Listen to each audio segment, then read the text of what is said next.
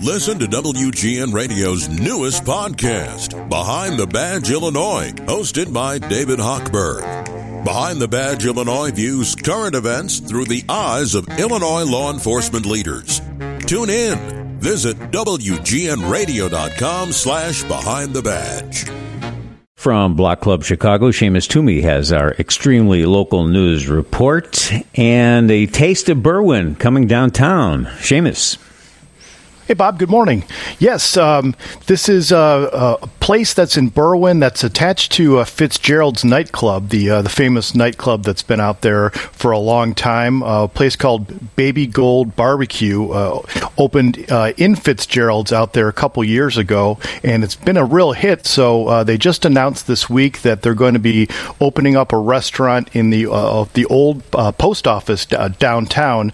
They've got one of those food halls in the old post office, which uh, I really love those places. You can go in there and pick from six or seven uh, different local restaurants, and so you don't really have to go anywhere if you want to try out some of these places. right. um, and that old post office is really uh, pretty spectacular. The renovation they they did. So yeah, baby Babygold barbecues there. They're uh, they're known for uh, Cajun and Creole barbecue, especially their um, their chopped beef brisket, which uh, really sounds great at uh, nine in the morning, doesn't it? for us, yeah, we've been up a long time. We're ready for dinner. Uh, our animal story this morning is about the coyote mating season. What do we need to know? That's right. Uh, okay, so February uh, coyotes out in Chicago and around are going to be a little bit bolder. You may be more likely to see them. Uh, it's mating season, so uh, you know they've got uh, uh they've got hormones going a little bit. Uh, they are lifelong partners, so they're spending more time with their their chosen mate. Um, and you know, there's less foliage obviously out there, so fewer places to hide. But um, you know, the experts say you know the coyotes don't really want to interact with you.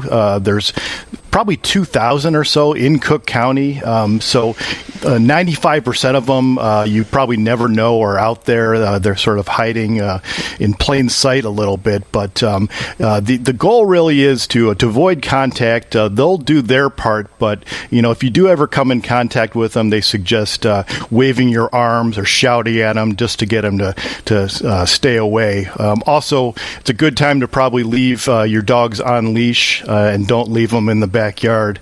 Um, and here, here's a, a, two things that I'd never heard of, but um, they said they really want to. You really want to create the illusion of a human presence in your yard. So uh, light activated uh, motion detector lights are pretty good. And here's my favorite. They say play talk radio outside, um, hmm. and that will keep, that will keep the uh, coyotes away. So uh, great for the ratings. Uh, I don't know what it says about uh, coyotes wanting to listen to talk radio, but but yeah, there you go. Play Talk Radio, everybody outside. Another service of WGN. And, and quickly, Shamus, this uh, ShotSpotter technology and the controversy, we've been covering this on the news.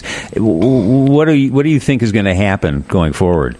You know, I, I would say we're firmly at a standoff uh, right now. Um, uh, this is something that uh, Mayor Johnson had promised to get rid of during the campaign. And he said this week, well, uh, it's, it's set to expire today.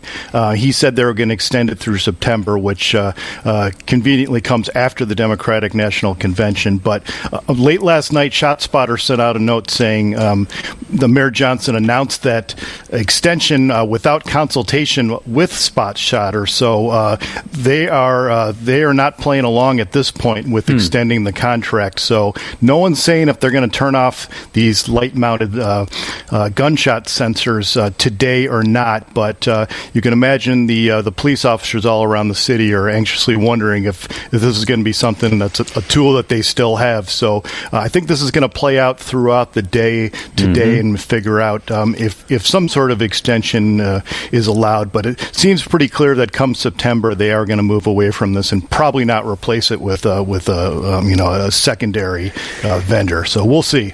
Shamus Toomey, Block Club Chicago. Have a great weekend. Thank you, Shamus. Thanks, Bob.